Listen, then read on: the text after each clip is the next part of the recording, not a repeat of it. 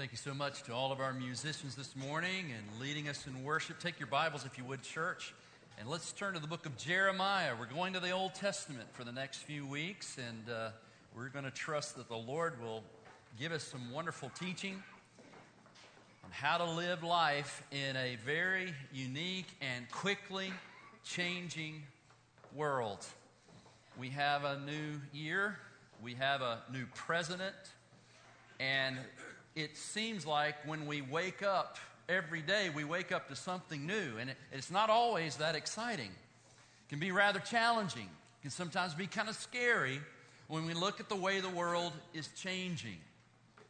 But God has put us in this world for such a time as this. You were born exactly when God wanted you to be born. You are living exactly when God wants you to live in this turbulent, quickly changing culture and world. And the Bible tells us there are some things that we are to do and that we can do that only the church can do in this changing world. And we're going to study some of this, but here's what we see all throughout the Bible. Nobody ever made a difference in their culture, their world, unless they rose up. Unless they, they got up and moved out. And so our theme in January is arise. The church needs to rise up. The church does not need to hide, the church needs to rise up. You do not need to fear as a believer, you need to rise up.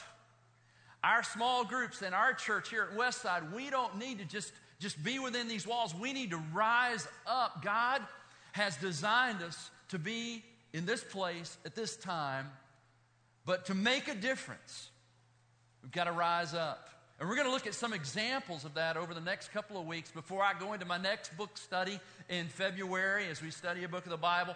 I want us just to think about ways that we need to rise up to do what God has designed us and called us to do to connect our community to who? To Christ. That's what we're designed to do. I'm telling you what, I, I had tears in my eyes, didn't you, this morning? Were you not moved seeing those baptismal testimonies? That's what we're designed to do is connect people, the peoples of the world, to the life-changing message of Jesus Christ. Lives are being changed when we do that. But here's what we got to do. We have to ask ourselves constantly, are we making the connection? Just coming to church this morning and studying the Bible is not that's, that's part of it, but that's not the ultimate connection. We connect to God upwardly, but he, he sends us out to connect outwardly. And so, are we making the connection? And so this year, I want us to think about making this connection. And, and in this series, we're going to talk about building bridges. In fact, I got my inspiration for this series from our new president. it's kind of the opposite thing. You know, I got to thinking about building walls. You know, and there are places and there are times to build walls, but the church is called to build bridges. We're called to break down walls, break down barriers, and build bridges. Bridges connect people. And we are designed and sent to build bridges. In fact, you are designed to be a bridge across which someone can be introduced to the gospel, the life changing message of Jesus Christ. So, we want to talk about removing barriers and building bridges. Removing the walls, removing the walls, and building pathways for the gospel. So in Jeremiah 29, I want us to read together this story. The people of Israel woke up one day, uh, and because of their sin, because of their disobedience, they woke up in a different world. They woke up in a world they did not like, a world that had changed a great deal. They woke up in Babylon. And when we look at Babylon, here's what we realize you and I live in Babylon today. We do. But there's some good news associated with that truth. And let's look at the instructions of the Lord to his people whose lives had been changed and whose world had sort of spun out from under them. The people of Israel had been deported from Jerusalem, and, and the, the leadership and the educated and the priests and all of the folks that sort of had those upper level roles, and, and they took all of the leadership and they put them in Babylon. But you and I are a little bit different. Our world just sort of spun out from under us. All of a sudden, we woke up in it. It's like being at Disney World. There's a lot of those rides at Disney World. It's a small world. Don't, does that drive you crazy by the time you get to the end of it? You just kind of you just stay seated and the world just changes around you as you go through it. Or the carousel of progress. You ever been on the carousel of progress? You sit completely still and you just, the, the world transforms in front of you as you move through time. That carousel of progress promises that there is a great, big, beautiful tomorrow. Walt Disney saw that great, big, beautiful tomorrow in the hands of human beings and the best efforts we can make. But we're going to see that our best and beautiful tomorrow is in the hands of God. And so he is going to assure the people in Jeremiah 29 that there is a great, big, beautiful tomorrow, but what we do today matters. Let's read together in uh, Jeremiah 29, verses 1. These are the words of the letter that Jeremiah the prophet sent from Jerusalem to the surviving elders of the exiles, and to the priests, prophets, and all the people, whom Nebuchadnezzar had taken into exile from Jerusalem to Babylon. About 587 BC, in that 6th century BC, Nebuchadnezzar went and destroyed Jerusalem and deported a bunch of folks, but he left some people and he took them in stages. And so Jeremiah was still in Jerusalem, but he was writing a letter to the people that had already been deported to Babylon. He says, This is how you're to live. This is how you're to live there. And by the way, Jeremiah was counteracting some false prophets who were telling them, giving them incorrect information as if they were speaking from God. And you and I have some false prophets in our Babylon. We got to be careful who we listen to. And so Jeremiah writes the truth of God's word, and he says, I want you to know this is why you're there, and this is how you're to live as people in Babylon. Verse 2 This was after King Jeconiah and the queen mother, the eunuchs, the official of Judah and Jerusalem, the craftsmen, and the metal workers had departed from Jerusalem. All the upper level folks. The letter was sent by the hand of Elasah, the son of Shaphan, and Gemariah, the son of Hilkiah, whom Zedekiah, king of Judah, sent to Babylon to Nebuchadnezzar, king of Babylon. Here's what it said Thus says the Lord of hosts, the God of Israel, to all of the what? The exiles whom I have sent into exile from Jerusalem to Babylon. Build houses and live in them. Well, yeah, I don't want to stay here, Jeremiah. No, build houses and live in them. Plant gardens, eat their produce. Take wives and have sons and daughters. Take wives for your sons. Give your daughters in marriage that they may bear sons and daughters. Multiply there and do not decrease.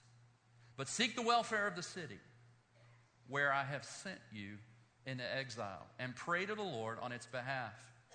For in its welfare you will find welfare. For thus says the Lord of hosts, the God of Israel Do not let your prophets and your diviners who are among you deceive you. Do not listen to the dreams that they dream. For it is a lie that they're prophesying to you in my name. Here's what they were prophesying they're basically saying, don't make roots, don't put any, God's going to bring you back.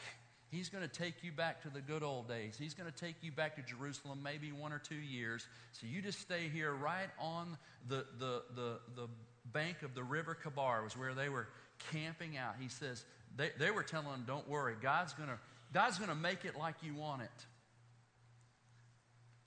Jeremiah says, no, that's not the truth. That's not the truth.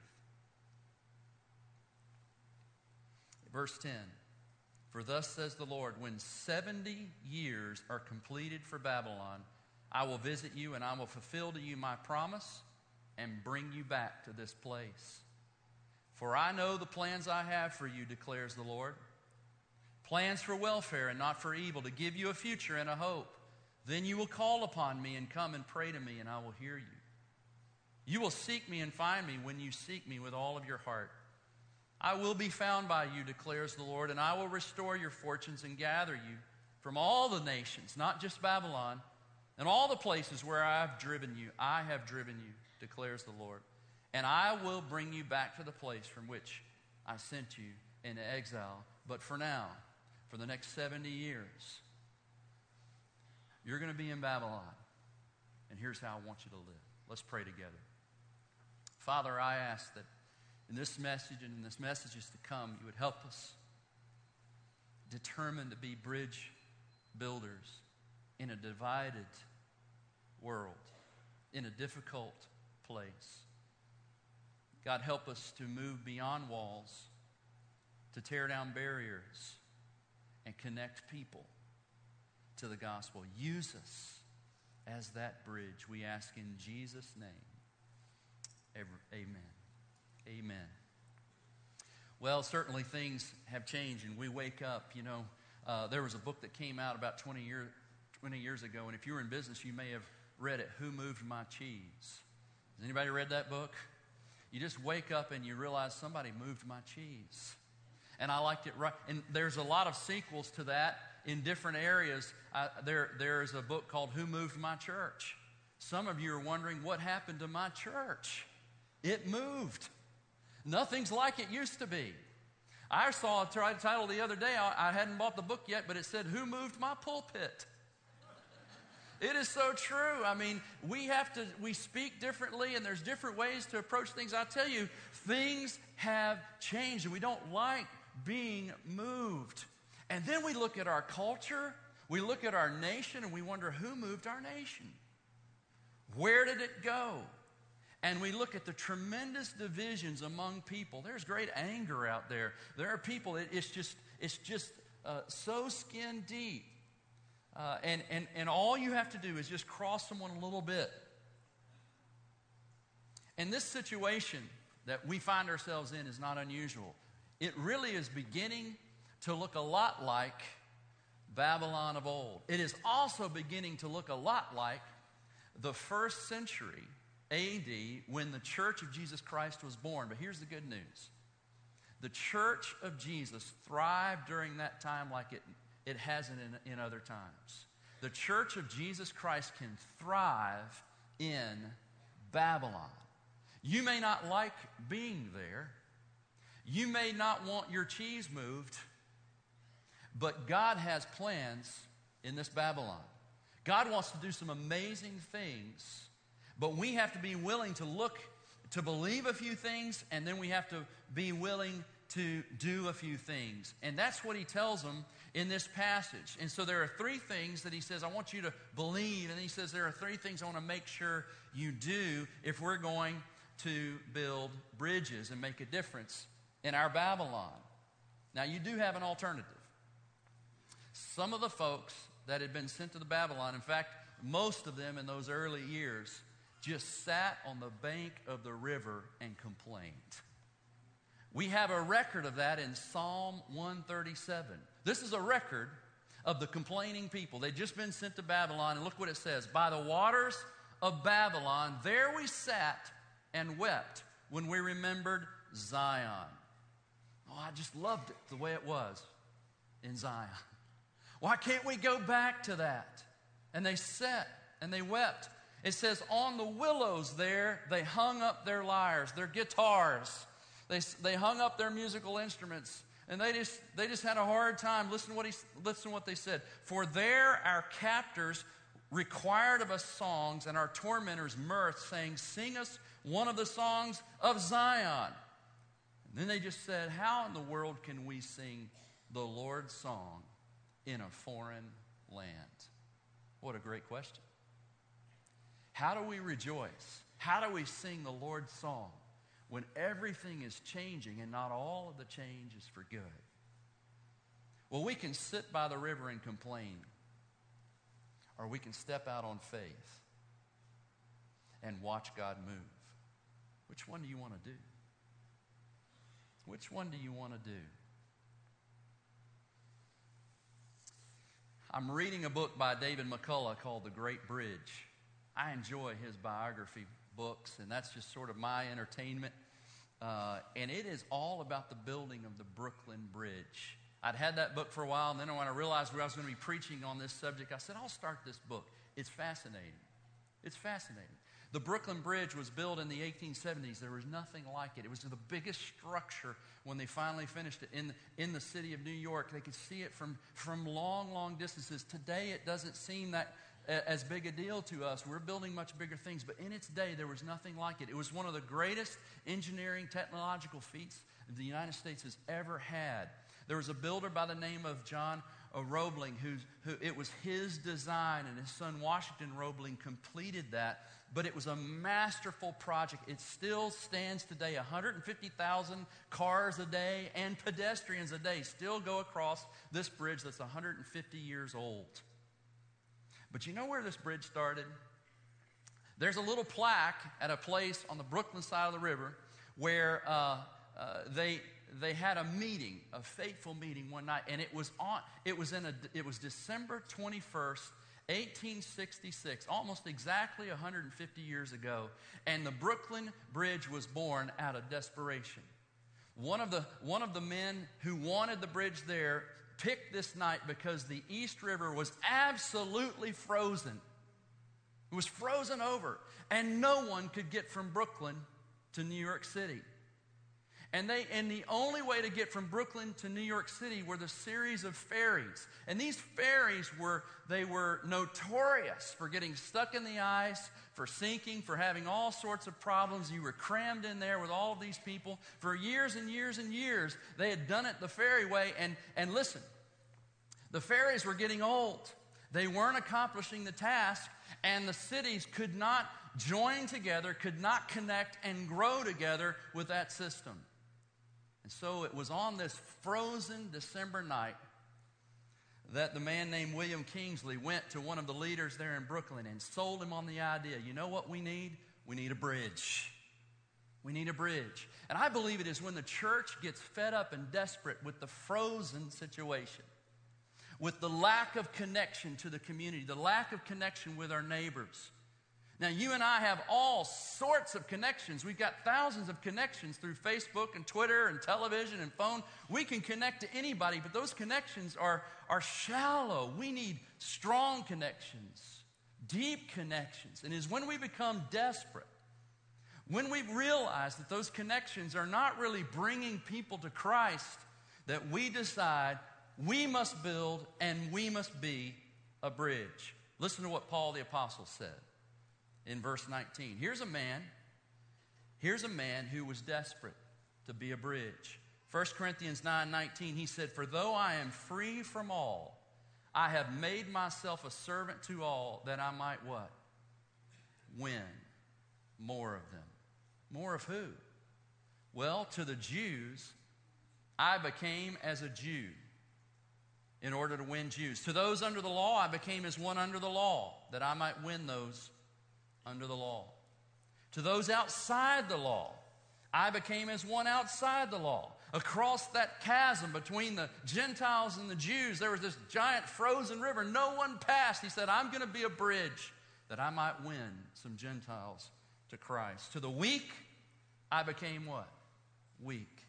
That I might win the weak. I have become all things to all people, that by all means I might save some. I do it all for the sake of the what, church? For the sake of the gospel, that I might share with them in its blessings. One of the reasons you see internationals being baptized here so often is over for the last 20 years, you, you, and people within this church have been building a bridge between here and China. Between here and China. And people come across, and they know, as these folks said, there will be people here that will love them and encourage them. It's a bridge of relationships. Well, what must we believe? How do we do this? How do we, uh, how do we, how do we uh, become discontent with just being a ferry that brings people slowly? How can we, how can we become a bridge where more and more people come to know Christ? Well, there are three things he says I want you to believe. Let's look at Jeremiah 29 together.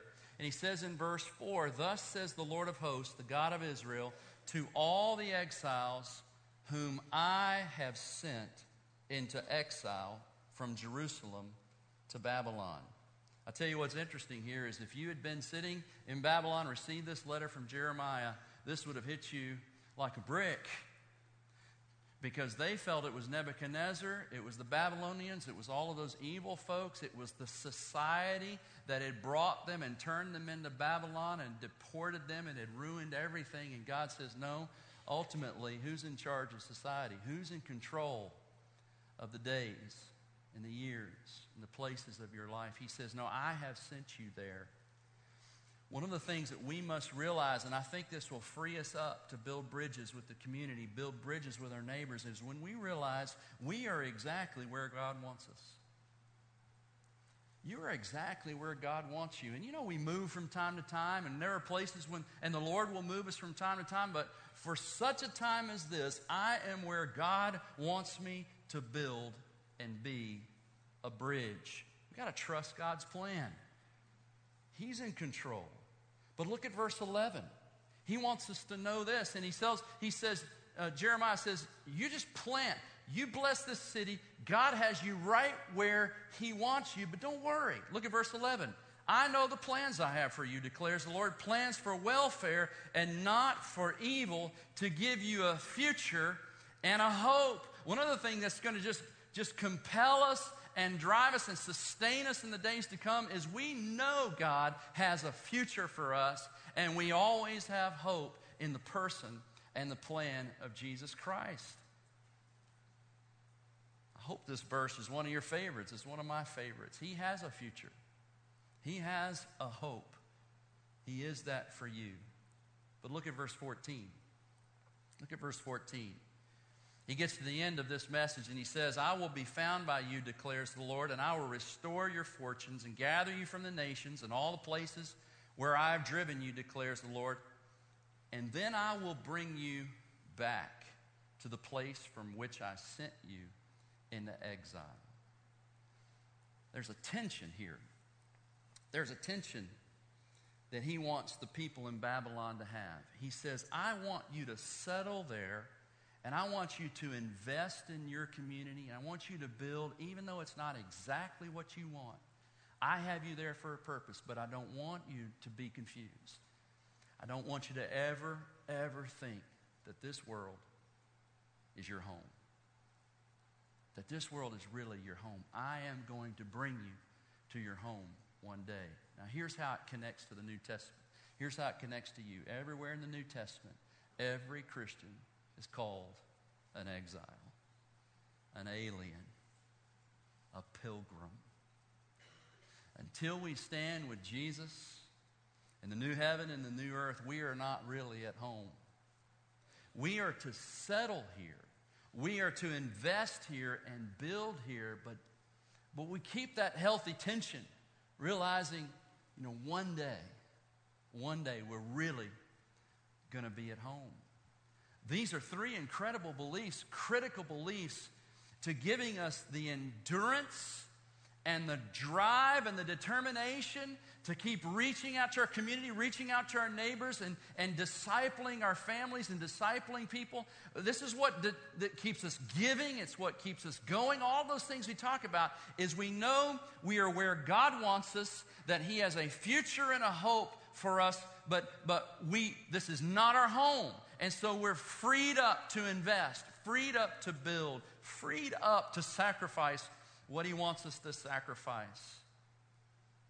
And so Jeremiah sets the theological landscape for them and the parameters there. And he says, here's what you're to believe. Now, here's what you are to do.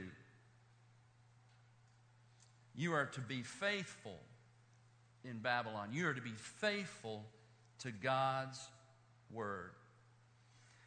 You're living in a strange land. And this land we and I live in may get even stranger, but we are to just stay faithful to God's word. Listen to what he says in verse 8 For thus says the Lord of hosts, the God of Israel, do not let your prophets and your diviners who are among you deceive you, and do not listen to the dreams that they dream, for it is a lie that they are prophesying to you in my name. I did not send them, declares the Lord. You got to be discerning in these days. You can get some false information about the reality of things. And you know, the really the only place that I can go and know for certain the ground of reality is when I when I am, am uh, learning and listening to the Word of God. And there I find a certainty and a hope and an anchor as the carousel of progress just takes us takes us through Babylon. And, and we have to be faithful and as we settle. Now, as we settle in this land, as we live our lives, somehow we don't assimilate. And that healthy balance is not easy, not easy to keep. We're to be in the world, but not of it. What are some of the ways that we do that? Well, look at the second thing he says that we need to do. We need to be beneficial to our city. Beneficial to our city. Look at verse 4. He says, Thus says the Lord of hosts, the God of Israel, to all the exiles whom I have sent into exile from Jerusalem to Babylon, build houses, live in them, plant gardens, eat the produce. In other words, you settle in and look at verse 7. He says, Seek the welfare of Gainesville. Seek the welfare of Alachua County. Seek the welfare of Florida. Seek the welfare of the city where I have sent you into exile. And pray to the Lord on its behalf, for in it, its welfare, you, in its welfare, you will find your welfare. Now, this is something that sounds pretty familiar to us, but this would have been very, uh, very uh, strong for the Israelites to take, and, and they, they were used to praying against the Gentiles, praying against their enemies. And he says, Listen, while you are there, you pray for the peace of Babylon. You pray for the welfare of your neighbors, even the ones that you don't like, even the ones that you struggle with. Jesus said, Love your neighbors, love your enemies, pray for those who persecute you, so that you may be sons of your Father who is in heaven. If you love those who love you, what reward do you have? Do not even the tax collectors do the same? Listen to Matthew 5. And here's what's happening if, if we're not careful. He says, You are the light of the world. A city set on a hill cannot be hidden, nor do people light a lamp and, and put a wall over it, or put it under a basket, or put it on a stand. Uh, but, but they put it on a stand and it gives light to all in the house. In the same way, let your light shine before others so that they may see your good works and give glory to your Father who is in heaven. You and I are called to be beneficial to our city. Now, how can we do that? How can we do that? And that is a question that I just can't answer from the pulpit. I can give you ideas, but I know we need to be involved in our city. We need to be involved in our neighborhoods. As a church, we're doing some things. We have a mentoring program. There's all sorts of opportunities. If you want to go and mentor children in the elementary schools and in the middle schools and high schools, they are just begging for people who will come and build a bridge. They're inviting us. And so we have many that are going and mentoring over at Fort Clarke and other places. What are some things that you can do as a, as a life group to be of benefit to your neighborhood, to your community, to your city? Would the city even know it if West Side disappeared? I hope when the rapture comes, they'll wonder, they'll, they'll notice in Gainesville that some of us are gone. We got to be beneficial to our city. Erick Erickson writes in his book, most recent book, he says, Our duties as a citizen of heaven and of America coincide in a very real and concrete way as we serve our neighbors. Each of us should seek out opportunities to plug into the civic community in which we live. Whether you run for school board, serve on the local parks and recreation committee, or become a person who helps keep your neighborhood informed, You've got to be engaged in your local community to show love to your neighbor. If each of us takes care of our local community, that care and concern will percolate up to the state and national levels. Only do what only you can do.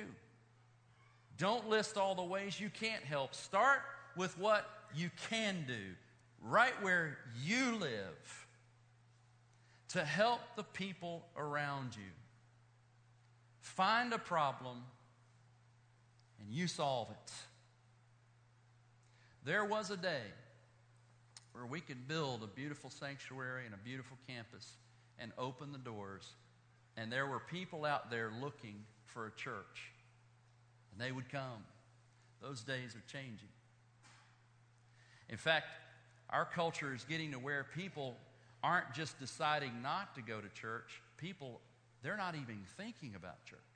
It never even crosses their mind. The church of the future that grows is going to be the church filled with people who go to their community, build bridges, make connections, and bring people to Jesus. That's a novel thought, isn't it? But we have become very, very accustomed to the system that we have. And we can ride this system of if we build it, they might come. We can ride that system for a while and we might get away with it, but it's not going to last. The church is going to succeed. This church is going to be full of people who decide they're going to build a bridge to their community, to their neighbor, to their coworkers. You're going to have to be the church for them. And that bridge, as you build that bridge, slowly but surely, you may be able to bring them into the fellowship of your life group. I really believe that life groups are one of those places that you can bring people sometimes. They might not come into this environment, but they might come to a, a dinner that you have at your house. They might come to a meeting you have at Starbucks. I'm going to be talking more about the fact that it's, it's that third place that wins. It's not necessarily uh, work or church, it's that third place. It's amazing what you can accomplish at that third place of Starbucks. Or inviting someone out to lunch after church. We're going to have to do those kind of things, or, or, we're going to be like that ferry system in New York. We'll have a few that cross the river. But as I finish my life up, and it's, it's going fast, I want to build a bridge. I want to be a bridge. I want Westside to be a bridge. Well, we got to believe those things. And we've got to do those things that He calls us to do. Os Guinness says freedom, which we have, is not a permission to do what we want to do. Freedom is the power to do what we should. And we are free right now to build bridges in this community, and we can do it. We can do it. Dietrich Bonhoeffer wrote from the prison cell Christians are called to compassion and to action.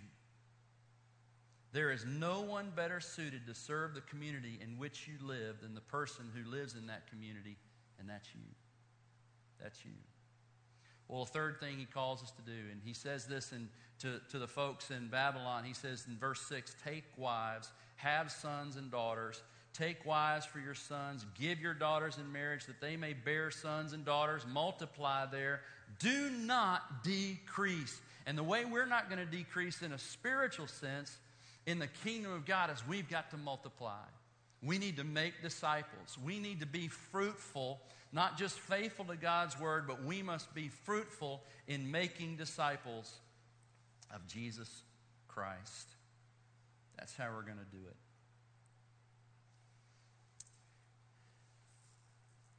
Let me just encourage you with this, this picture as you lead today of how to build a bridge. How do I begin to do it? Well, John Roebling, before he built the bridge the Brooklyn Bridge, and he died right before it got started, and his son carried it on. He had built a number of other bridges, and one that he built was over Niagara, the gorge just uh, beneath Niagara Falls. And I was intrigued. This was a question I didn't know. I'm not an engineer, I'm a preacher. How in the world do you start a bridge? Well, here's how he started the bridge. Rather interesting to me. He had a contest uh, among kids. He said, All right, kids, I'm going to have a contest to see who can fly a kite from the United States side to the Canada side. And so they invited people to come out and fly a kite. And so it was the idea was to fly a kite, get it high enough, and to have it land on the other side. And when it landed, guess what they had across the gorge? A string. But with that string, you can build a bridge. They tied that string to something a little bit thicker. They tied that little thread or rope that was a little bit thicker, brought something else across. After a couple of years, a suspension bridge. Now, I'm not really, I don't use this terminology, but I want you to go fly a kite.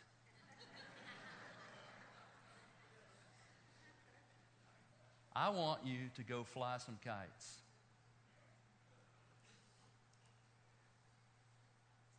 It may be an invitation to coffee. It may be an invitation to your life group.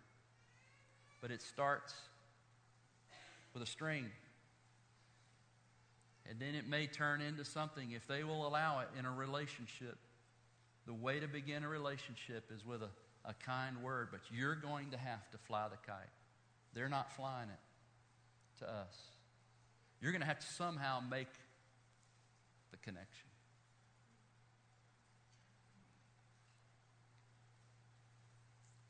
Aren't you glad Jesus did that? Aren't you glad he bridged the gap? Aren't you glad that God, the frozen barrier between us and him that we caused because of our sin, he decided to break down that barrier and build a bridge through Jesus. And He calls us to just be bridge builders. And we need to, we need to extend, extend the church beyond these walls to where you live. You got to fly some kites. Would you pray with me?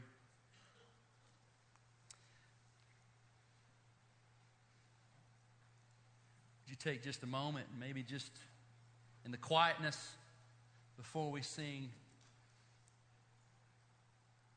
think about some of those folks and those opportunities that you might want to reach out to. Maybe that kite string for some of you is just a text to that person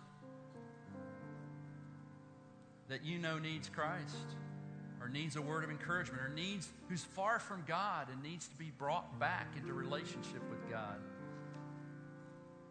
You are the church for that person. You are that bridge. You're that connector to your world. I can't be that connector for you. This church cannot be that connector. You are. Maybe that kite string is a is a, an email or a text or a phone call, an invitation. What can you do? We're hoping you'll invite them to your life group, to your home, to lunch. That relationship with you could then become a relationship with another person. And as that kite string widens and strengthens, pretty soon you have a connection that lasts. Would you pray about how God would have you do that this week and in the weeks to come?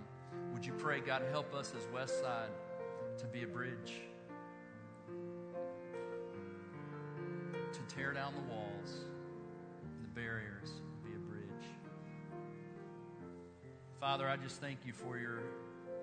Your word, it gives us clear pictures all throughout. Even in the Old Testament, we see that you loved the people of Babylon and you loved your people that you sent there. God, you've sent us here to Gainesville, Alachua, for such a time as this in Florida in this world. You've given us uh, great ability and strengths and gifts. Help them to use. Help, help us to use them. May we not grow uh, apathetic. May we not just weep beside the river wishing it were different, but may we invest and build relationships for the future. Father, I thank you for that truth in Jesus' name.